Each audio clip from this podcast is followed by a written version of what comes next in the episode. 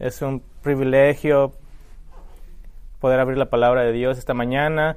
Este pasaje al que vamos a estar mirando en 1 Corintios Crónicos 29 es un pasaje que siempre he sido gozoso, pero también ha sido difícil para estudiar. Pero vamos a, a meternos en eso. Pero hemos ponemos mucho valor en nuestras últimas palabras. Recordamos cuando le dijimos te amo por última vez a, un ser querido. Las famosas últimas palabras de Jesús en la cruz, consumado es, resonarán a lo largo de la historia en la eternidad. Aún cantamos hace unos momentos que cuando estamos en el, cielo, aún mis labios cantarán de su alabanza. A menudo nuestras últimas palabras son las son la razón por la que queremos ser recordados, porque la vemos como nuestro legado duradero. Esta mañana vemos a ver vamos a ver las últimas palabras de la figura más prominente de toda la historia de Israel, el rey David. Ahora los escritores, según Samuel y Primera de Crónicas, ambos escogen un evento diferente para concluir su relato de la vida de David y esos relatos finales nos dan ideas únicas en las que podemos aprender acerca de David y de parte de David. Segunda de Samuel concluye donde termina la vida de David con el fallado y una vez más, él fallando una vez más y mostrándonos claramente que él no es el rey eterno que estamos buscando. Pero Primera de Crónicas que vamos a ver hoy termina con David tomando una ofrenda en respuesta a la gracia de Dios en su vida. Ahora, lo que es importante señalar es que a pesar de que ambos escritores eligen un evento diferente para resumir la vida de David, ambos relatos tienen la última acción de David siendo una respuesta al Evangelio. En segunda de Samuel, después de que Dios detuvo la plaga David, compra el campo donde Dios le había mostrado misericordia a él y a Israel y dedica esa tierra como el lugar para la construcción del futuro templo. ¿Recuerdan la historia cuando David va a Arabán al hombre que era dueño del campo para comprarlo? En 2 Samuel 24, 23 registra que dice David, y Aarón dijo, y a, Araúna dijo a David, tome y ofrezca a mi señor el rey lo que parezca bien a sus ojos. Mire los bueyes para el holocausto y los trillos y los yugos de los bueyes para la leña. Todo rey Araúna lo dan rey. Pero lo que David dice, dice, no, sino que ciertamente lo, por el precio te lo compraré, pues no ofreceré al Señor mi Dios holocausto que no me cueste nada. Así que David compró la era los bueyes por cincuenta ciclos de plata, y allí edificó David un altar al Señor, ofreció holocausto y ofrenda de paz. Esta mañana, sin embargo, en Primera Crónicas vemos a David tomando una ofrenda para la construcción de ese templo y orando una oración final que encapsula su gratitud y asombro por la gracia de Dios. Estas últimas palabras de David revelan su corazón y su enfoque final y lo que él quiere que sea su legado final. Así que abran su Biblia en 1 Crónicas 29. Y vamos a preparar nuestros, nosotros mientras te vas acercando ahí, prepárate para escuchar lo que un comentarista llama una de las más fervientes y llenas alabanzas de todas las oraciones y peticiones en las escrituras hebreas. Y eso es decir mucho porque estás hablando de, la, persona que escribió una buena parte de los salmos. Así que antes que lleguemos ahí, vamos a mirar el versículo 10 a 22, pero antes que lleguemos ahí, déjame preparar el escenario para ti. David ha tomado una ofrenda masiva para el templo. Si bien quería construir el templo, no, no, se, no se le permitió hacerlo. Y lo vemos diciendo a los funcionarios de Israel en el capítulo anterior, tenía en mi corazón construir una casa de descanso para el arca del pacto del Señor y para el estrado de nuestro Dios. E hice preparativos para la construcción. Pero Dios me dijo, no puedes construir una casa para mi nombre porque eres un hombre de guerra y has derramado sangre. Así que el sueño de David para construir el templo se, se fue y esa, esa responsabilidad fue puesta en, en su hijo Salomón que en sus palabras, como muchos padres pueden decir sus hijos, es joven inexperto, pero David va a orar por él para que más tarde él la construya. Así que David llama, David llama al pueblo de Israel a una entera dedicación solemne al proyecto de la construcción del templo y él lidera con el ejemplo de su propia generosidad. Él da de su fortuna personal al edificio del templo, una fortuna casi inmesurable, no, no da de su exceso real o, o gubernamental, no da de las arcas del Estado, pero da de su propia fortuna personal y básicamente no deja nada atrás. Su ofrenda es impresionante. Podemos mirar los números ahí. Suponemos que un talento pesaba alrededor de 75 libras. Esta cantidad llega a casi 112 toneladas de oro. Más los 7000 talentos de plata que serán 260 toneladas de plata. El valor total de estos metales preciosos se ha estimado en miles de millones de dólares. Y es solamente lo que David dio. Entonces la nación de Israel siguió su ejemplo, cinco mil talentos, que ascienden a 187 toneladas de oro. Algunas de ustedes mujeres están enloqueciendo por eso. Diez mil talentos de plata, que equivale a, tres, a 375 toneladas de plata. 18 mil talentos de hierro. Escuchen esto, que son 3.750 toneladas de hierro. La suma de todo esto es asombrosa y se estima en miles de millones de dólares. La ofrenda era masiva y representaba una parte significativa de la economía de la nación que se dirigía, piensen en esto, al ministerio. Solo podremos imaginar si, si nuestros líderes invirtieran nuestros impuestos así. Salomón iba a ser capaz de construir este templo con todo el dinero en efectivo y sin deudas. Y el versículo 9 dice, el pueblo se regocijó porque habían dado voluntariamente, porque con todo un corazón se habían ofrecido libremente al Señor, con todo su, un corazón. Esta emoción y ofrenda masiva es el resultado de la oración y las palabras finales de David a Israel. Así que leamos 1 Crónicas 29, 10 al 20. 1 Crónicas 29, 10 al 20.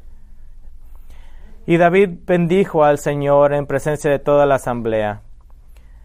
Y dijo, Bendito eres, oh Señor, Dios de Israel, nuestro Padre, por los siglos de los siglos. Tuya es, oh Señor, la grandeza y el poder y la gloria y la victoria y la majestad. En verdad todo lo que hay en los cielos y en la tierra tuyo es el dominio, oh Señor, y te exaltas como soberano sobre todo. De ti proceden la riqueza y el honor. Tú reinas sobre todo y en tu mano están el poder y la fortaleza. En tu mano está engrandecer y fortalecer a todos. Ahora pues, Dios nuestro, te damos gracia y alabamos tu nombre asombroso. Pero ¿quién soy yo? ¿Y quién es mi pueblo? Para que podamos ofrecer tan gran, generosamente todo esto, porque de ti proceden todas las cosas y de lo recibido de tu mano te damos porque somos extranjeros y peregrinos delante de ti, como lo fueron todos nuestros padres. Como una sombra son nuestros días sobre la tierra y no hay esperanza. Oh Señor, Dios nuestro, toda esta abundancia que hemos preparado para edificar casa para tu santo nombre procede de tu mano y todo es tuyo. Sabiendo yo, Dios mío, que tú pruebas el corazón y te deleitas en la rectitud. Yo he ofrecido voluntariamente todas estas cosas en integridad de mi corazón y ahora he visto con alegría a tu pueblo que está aquí a hacer sus ofrendas a ti voluntariamente. Oh Señor, Dios de nuestros padres Abraham, Isaac e Israel, preserva esto para siempre en las intenciones del corazón de tu pueblo y dirige su corazón hacia ti. Dale a mi hijo Salomón un corazón perfecto para que guarde tus mandamientos, tus testimonios y tus estatutos, para que los cumpla todos y edifique el templo para el cual he provisto. Vamos a, terminar ahí por ahora. cuando todo está dicho y hecho, al final de la vida de David llega este momento culminante de alabanza. Él bendice al Señor y deja un legado centrado en el reino. Él no está reflexionando sobre sus propios logros. Él no está dejando que todo el mundo sepa lo que ha hecho. No está buscando hacerse un nombre duradero para sí mismo. No, en vez de eso, Él está representando ante toda la asamblea de Israel y bendice al Señor. Y mira un reino que excede con creces aquel en el cual eh, Él es rey. El punto central de esta oración es el reino de Dios. El reino de Dios no es solo un objeto de alabanza, sino la fuente de la riqueza de la que se han hecho las contribuciones para el fondo del templo. Incluso la petición de David en el, en el versículo 7-19 es que la generación futura podría mantener la misma actitud hacia Dios y apela a la soberanía de Dios. Oh Señor Dios de Abraham, Isaac e Israel. Así que David nos enseña cómo unas buenas y famosas últimas palabras deben de ser. ¿Qué legado quieres dejar atrás? Una vida centrada en el reino. Así que él comienza su oración con un himno de alabanza en los versículos 10 al 13. Su legado está en el reino, la alabanza del reino de Dios. La alabanza de siempre empieza con la alabanza del reino de Dios. David es un poeta. Sabemos eso, el verso y la prosa emanan de sus puros es elocuente y bueno, y bueno hablando y abre su oración con este himno de alabanza que nos recuerda mucho al Salmo 145 que nuestro pastor David leyó anteriormente en, nuestro, en otro servicio. El rey David está, está centrado en el reino de Dios, no en su propio reino, sino en el reino de Dios. Puedes imaginar la escena, es como una película épica, el rey de pie en una torre muy por encima de sus súbditos, una, eh, una montaña de metales preciosos entre él y una multitud tan grande y vasta. La cámara se desplaza para captar la magnitud. Con su voz en auge, David está preparado para inspirar a las masas y a las generaciones futuras. Él está mirando las riquezas acumuladas, el poder y el prestigio ante él. Y su respuesta es impactante. David, ¿qué hace? Bendijo al Señor en la presencia de toda la asamblea. Y luego irrumpe en un himno de alabanza. El pastor Steve no tiene miedo de ser técnico con usted y por lo tanto yo les daré una muy muy breve lección de gramática poesía hebrea. Muchos de ustedes lo han escuchado usar antes. Pero los versículos 10 al 13 forman lo que llamamos una estructura quiástica.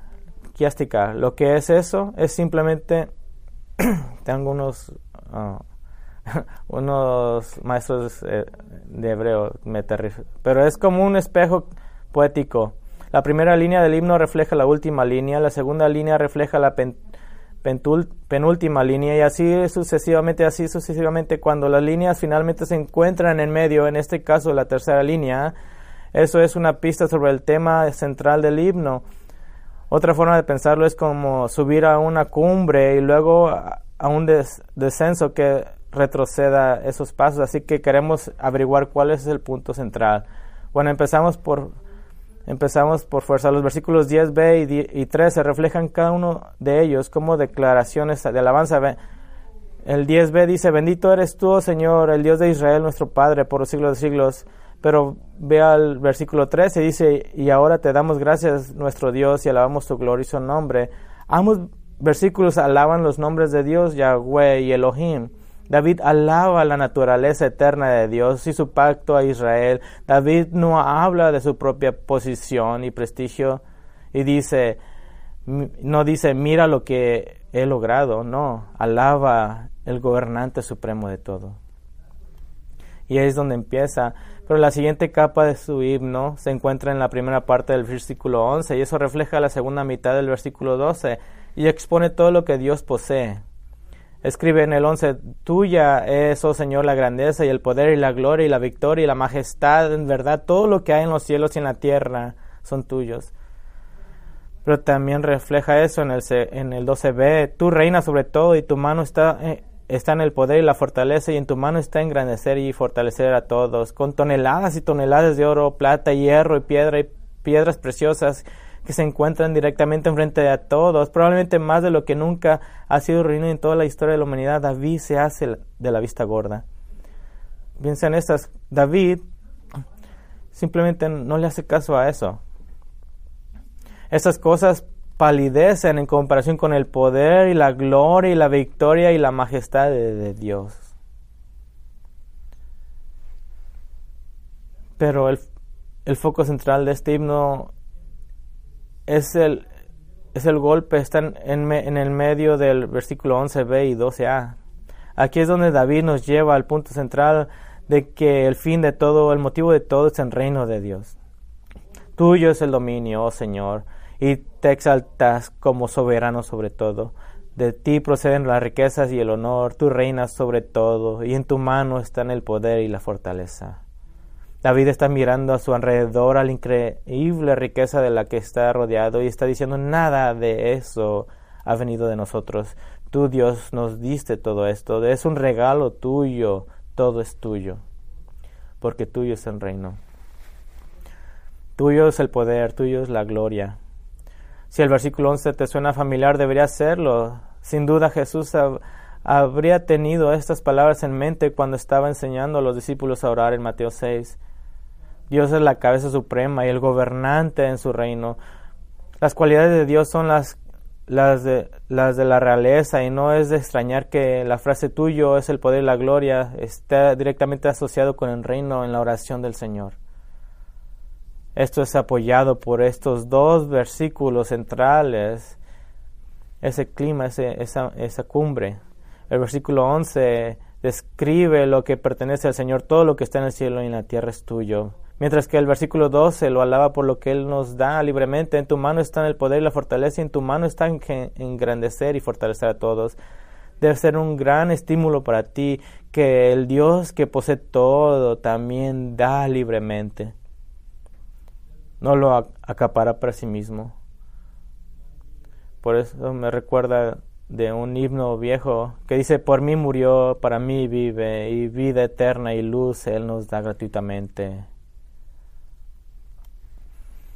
Es porque en su mano está el hacer grande y dar fuerza a todos, a todos.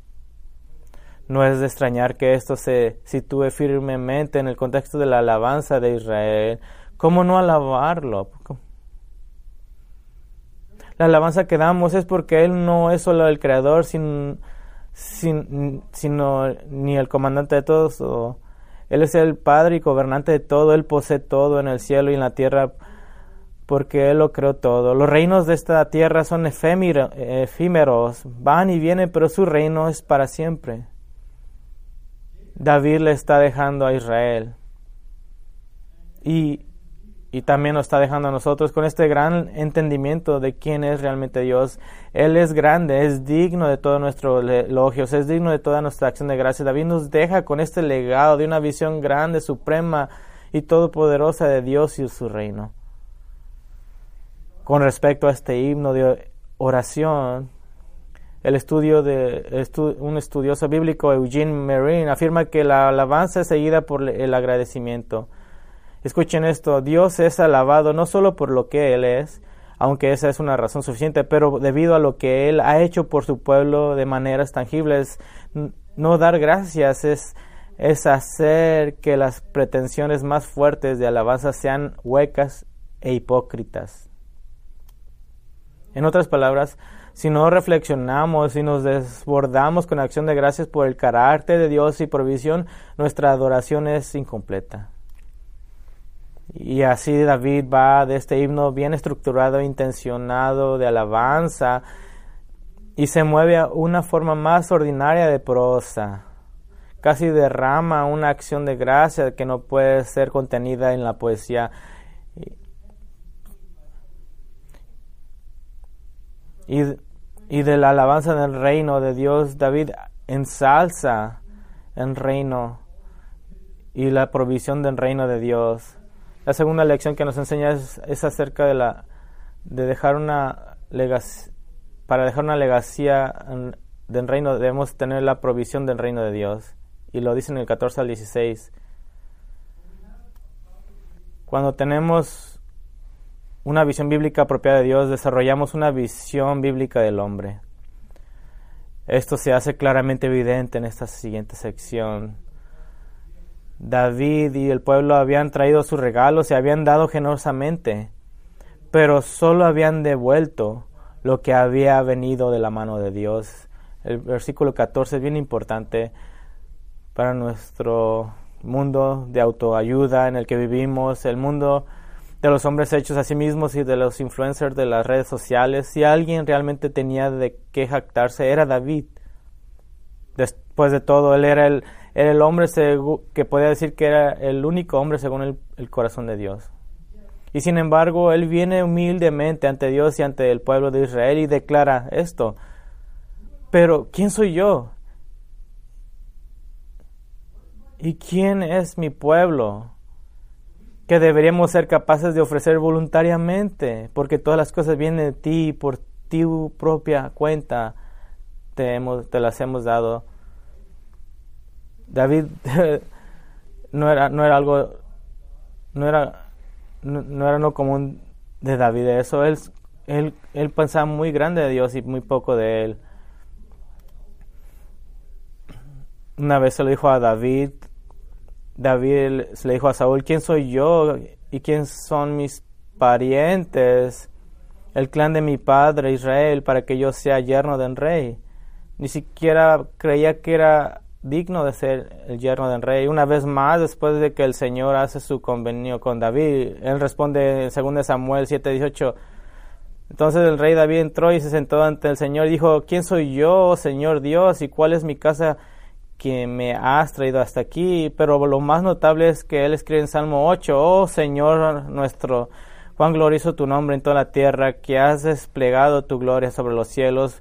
Por boca de los infantes y de los niños de pecho has establecido tu fortaleza por causa de tus adversarios, para hacer cesar el enemigo y al vengativo. Cuando veo tus cielos y las obras de tus dedos, la luna y las estrellas que tú has hecho, digo que, que es el hombre para que te acuerdes de él y el hijo del hombre para que lo cuides.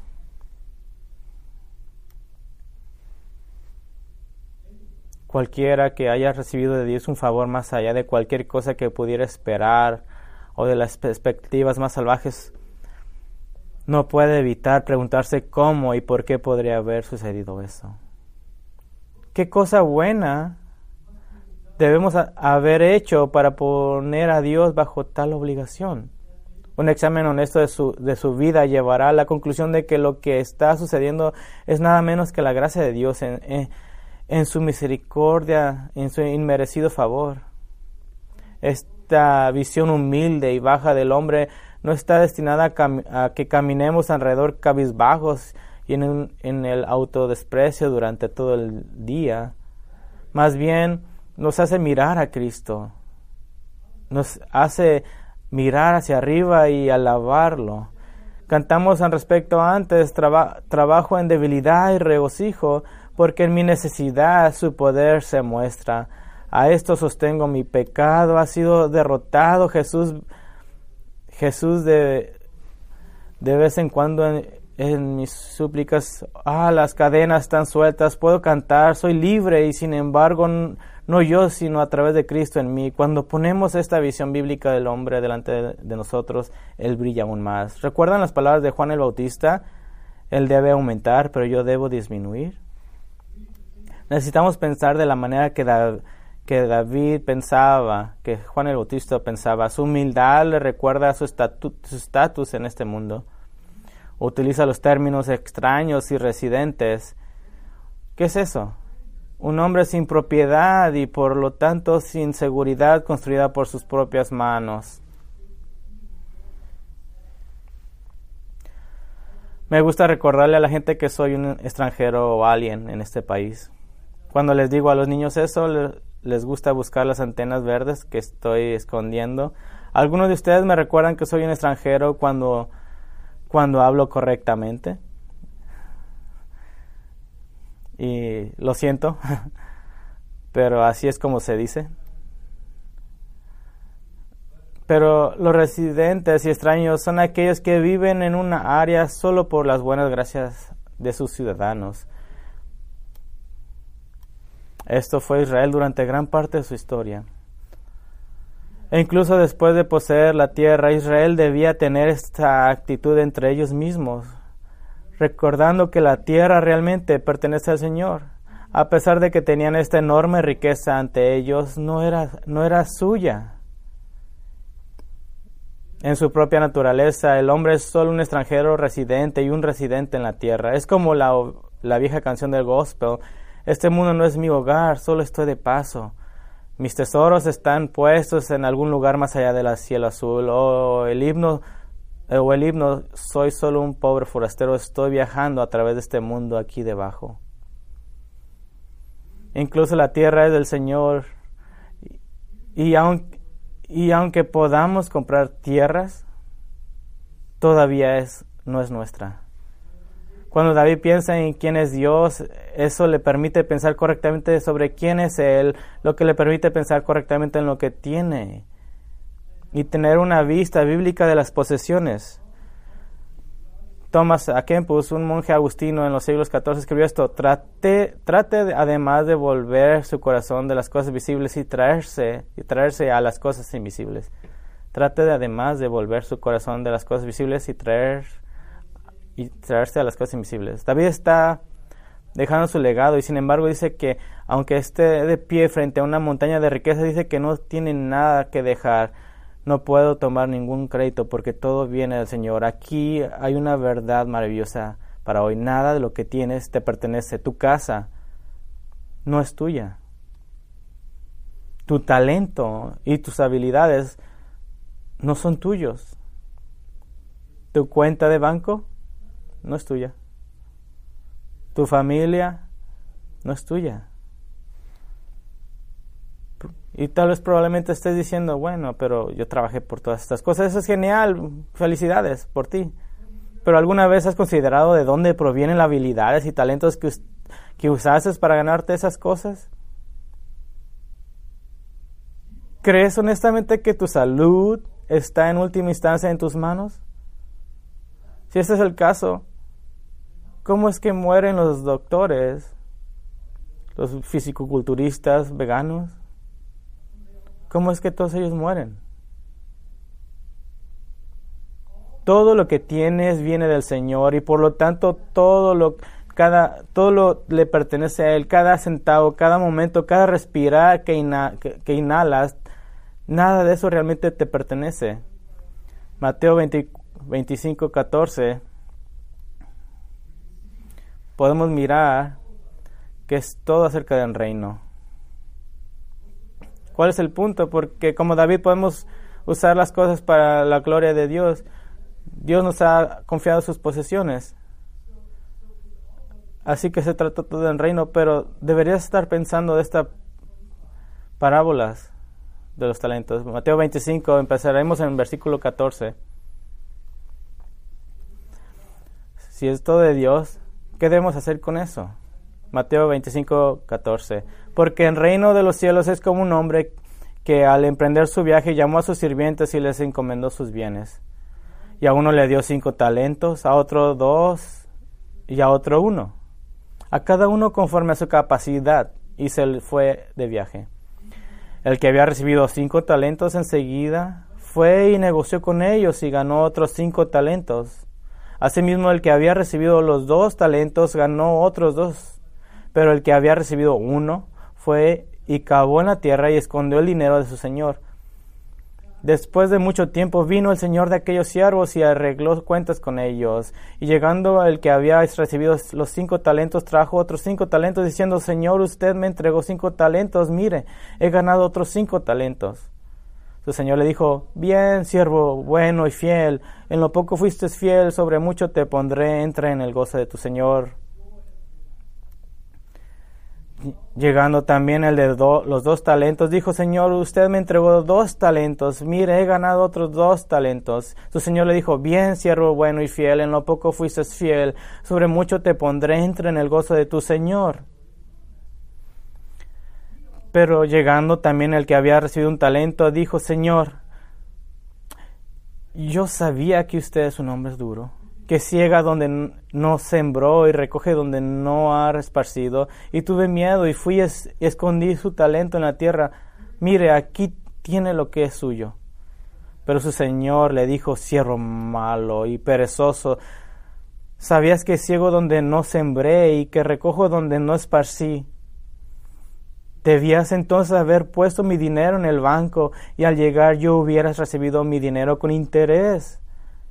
Por tanto, quítenle el talento y désenlo al que tiene diez talentos, porque a todo el que tiene más se le dará y tendrá en abundancia, pero el que no tiene aún lo que tiene se le quitará. Y al siervo inútil échenlo en las tinieblas de afuera Allí será el llanto y el crujir de dientes. Debemos ser mayordomos de los recursos. La mayordomía de los recursos es una cuestión de fidelidad, no de resultados. Es acerca de lo que hacemos con lo que Dios nos ha confiado. Pero nosotros como receptores de la abundancia la abundante gracia de Dios, no podemos hacer otra cosa que responder con otra cosa que no sea, del, sea la generosidad fastuosa y, gozosa. De hecho, es por eso que estamos en medio de esta campaña. El domingo pasado se anunció que estamos esencialmente en la marca de un millón de dólares. ¿Por qué haríamos este tipo de inversión? Porque estamos buscando maximizar nuestros recursos para el trabajo del reino tenemos el reino de Dios en la mente y usted podría decir, bueno, ¿por qué, ¿por qué invertir en un edificio que eventualmente se desmoronará? ¿Qué desperdicio? también podríamos gastar ese dinero en algo que pudiera, pueda disfrutar ahora o dejárselo a mis nietos.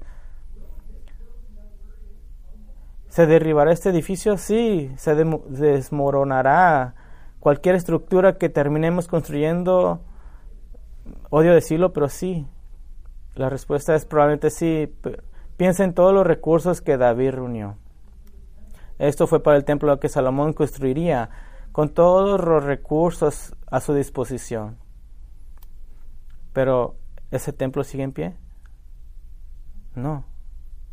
Fue destruido. Y cuando Zorbabel dirigió la reconstrucción del templo, no fue tan lujoso, pero fue ciertamente impresionante y sin embargo ya no está de pie. Hay fragmentos de un muro, algunos de ustedes han estado ahí, pero Israel está obligado a invertir en las cosas del Señor y de su reino que no tendrán fin. Y, es, y eso involucra construir un templo, porque eso es lo que el Señor les había pedido que hicieran. Ellos están prácticamente aplicando el mandamiento del Nuevo Testamento que vendría en Romanos 12, 1 al 2, ofreciendo adoración que era totalmente sacrificial nada fue retenido. Y eso es lo que estamos llamados a hacer también. Eso es lo que el Señor quería que hicieran con sus recursos. No eh, era su llamado. No voy a entrar en, toda la cuestión del diezmo, pero permítame decir que el diezmo era el equivalente del Antiguo Testamento de nuestros impuestos. El Nuevo Testamento no tiene lugar para el diezmo. El 100% le pertenece al Señor. No es una cuestión presupuestaria. Es, una, es una cuestión del corazón. No hay manera más tangible de ver dónde está tu corazón que donde inviertes tus finanzas. Jesús dijo, porque donde está tu tesoro, allí estará también tu corazón. Así que con un enfoque en el reino de Dios, David declara la alabanza del reino de Dios y la provisión del reino de Dios. Y finalmente declara, finalmente concluye con la petición al, reino de Dios. Necesitamos una provisión, pero también necesitamos la petición para el reino de Dios. Y en el versículo 17 a 19, en este punto, es bastante audaz para David estar haciendo cualquier tipo de petición, pero la oración se cierra con dos peticiones. Una podría pensar que es audaz pedir algo más de lo que Dios ya ha concedido, pero David no está pidiendo nada para sí mismo, excepto que Dios lo mantenga a él y a su pueblo en un estado de ánimo tan celebrativo y agradecido. Son la semilla de los patriarcas con quienes Dios hizo un pacto incondicional, pero las promesas de bendición dentro del pacto requerirán obediencia leal a Él y eso es lo que David busca. Así que dice, hace petición en nombre de la nación, dice, sabiendo yo, Dios mío, que tú pruebas el corazón y te deleitas en la rectitud.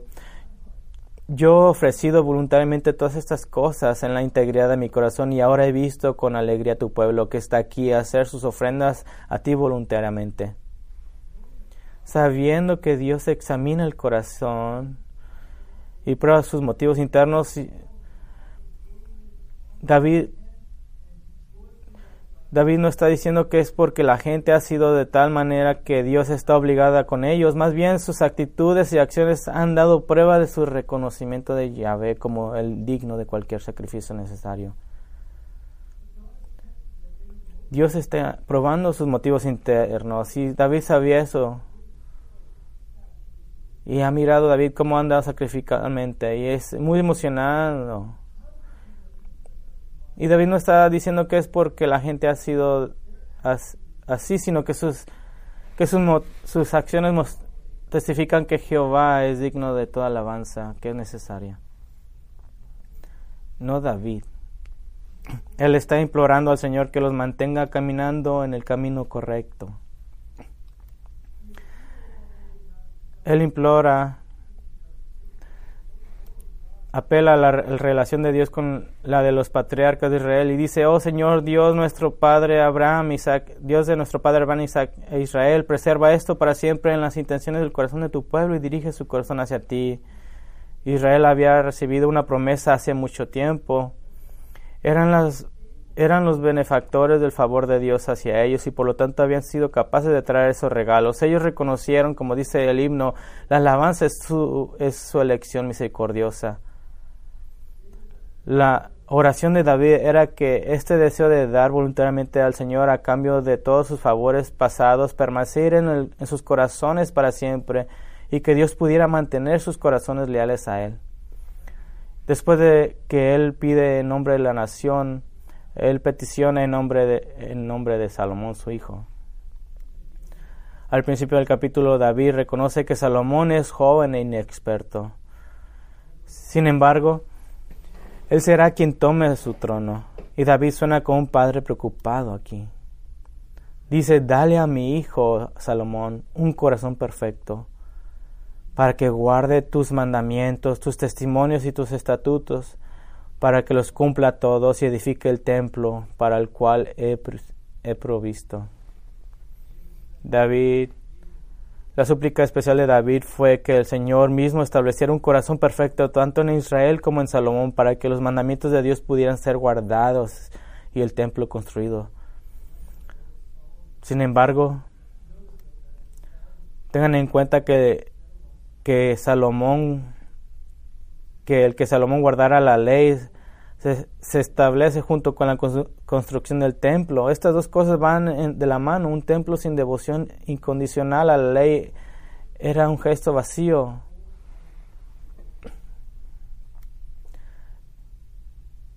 La tarea que tenía por delante Salomón era enorme. Solo aquellas acciones que surjan de una profunda devoción interior serían suficientes para llevarlo a través del proyecto. David pudo haber dejado a Israel con su propio resumen. Cuando, cuando se oraron las últimas palabras monumentales de David, se dejó, se dejó ese legado para Israel. Así que, ¿qué fue lo que hicieron? Respondieron apropiadamente en adoración reverente y celebratoria. En el versículo 20 dice, entonces David dijo a toda la asamblea, Bendigan ahora al Señor su Dios. Y toda la asamblea bendijo al Señor, al Dios de sus padres, y se inclinaron y se postraron ante Él y ante el rey. Al día siguiente sacrificaron víctimas al Señor y le ofrecieron holocaustos mil novillos, mil carneros, mil corderos, con sus libaciones y sacrificios en abundancia por todo Israel. Comieron, pues, y bebieron aquel día delante del Señor con gran alegría. Tuvieron una fiesta. una fiesta enfocada en el reino de Dios. ¿Y qué, qué significa para nosotros hoy? Estamos construyendo el templo, pero pero estamos llamados a vivir gozosamente, generosamente, sacrificialmente, vidas de adoración, porque nada de lo que tenemos es nuestro. Miramos a un reino celestial donde reside nuestra ciudadanía y hacemos inversiones en ese reino donde Cristo reina. En el Nuevo Testamento el tema del reino de Dios experimenta un mayor desarrollo. Jesús se revela como la personificación del reino de Dios, uniendo tanto a sus dimensiones humanas como divinas. El Efesios 1.21 nos dice que ahora se sienta por encima de todo el gobierno y la autoridad, el poder y el dominio, y que Él es la cabeza de toda, de toda la iglesia, que es su cuerpo. Un comentarista dice, la iglesia, como el Israel de David, debe confiar en este reino aunque los reinos de este mundo parecen ser más evidentes y más apremiantes, pero el reino de Dios también tiene sus características terrenales, como la generosidad entre el pueblo de Dios, porque este, debido a que este reino es más duradero, los cristianos son llamados como los contemporáneos del, cronista a ser compañeros de aquellos en el sufrimiento, en el reino y en la perseverancia paciente que son nuestros en Jesucristo. También puedes esperar con confianza la intervención de Dios, ya sea que venga en esta vida o en la segunda venida. Tanto el cronista como, como los escritores del Nuevo Testamento testificarían que someternos a la realidad del reino de Dios proporciona un marco seguro para toda nuestra vida. Tal estado de conciencia, según David, se obtiene más fácilmente a través de la oración y la alabanza.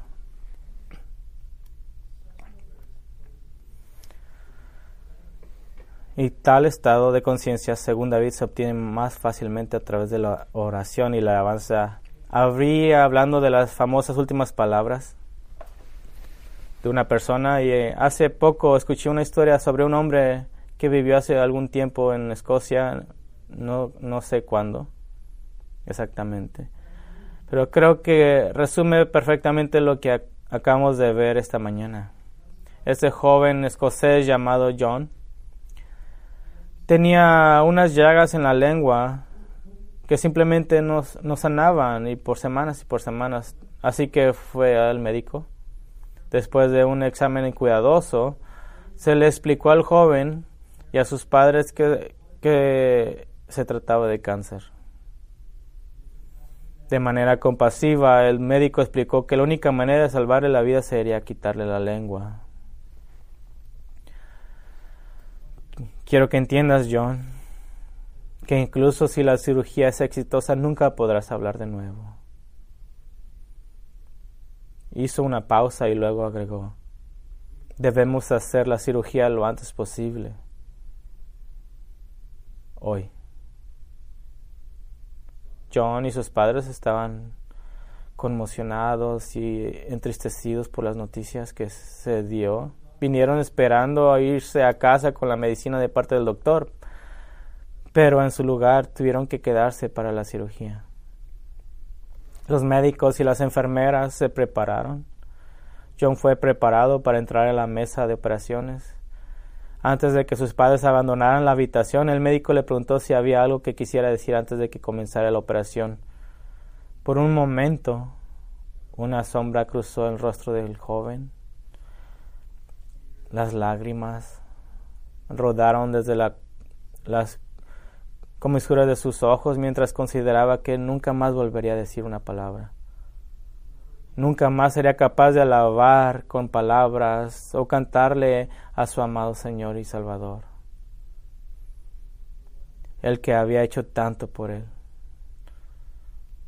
Pero pronto las lágrimas se detuvieron, una sonrisa iluminó su rostro, una alegría celestial llenó su corazón y comenzó a cantar. Hay una fuente sin igual de sangre de Emanuel, en donde lava cada cual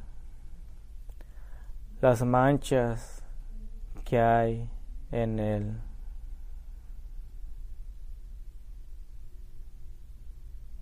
No puedo imaginar lo que es eso, pero con gran sentimiento cantó el segundo versículo. Antes de que llegara el tercero, ninguna persona estaba sin llorar en el cuarto.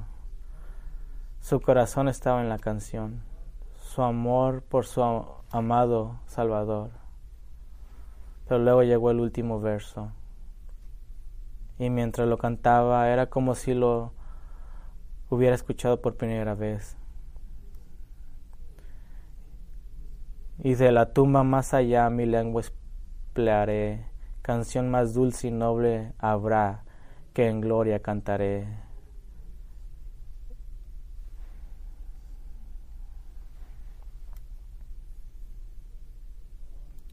A John se le dio un gas para respirar y hacerlo dormir. Los médicos le realizaron la operación pero nunca recuperó el conocimiento. Fue llevado al cielo para alabar eternamente y glorificar a su Redentor.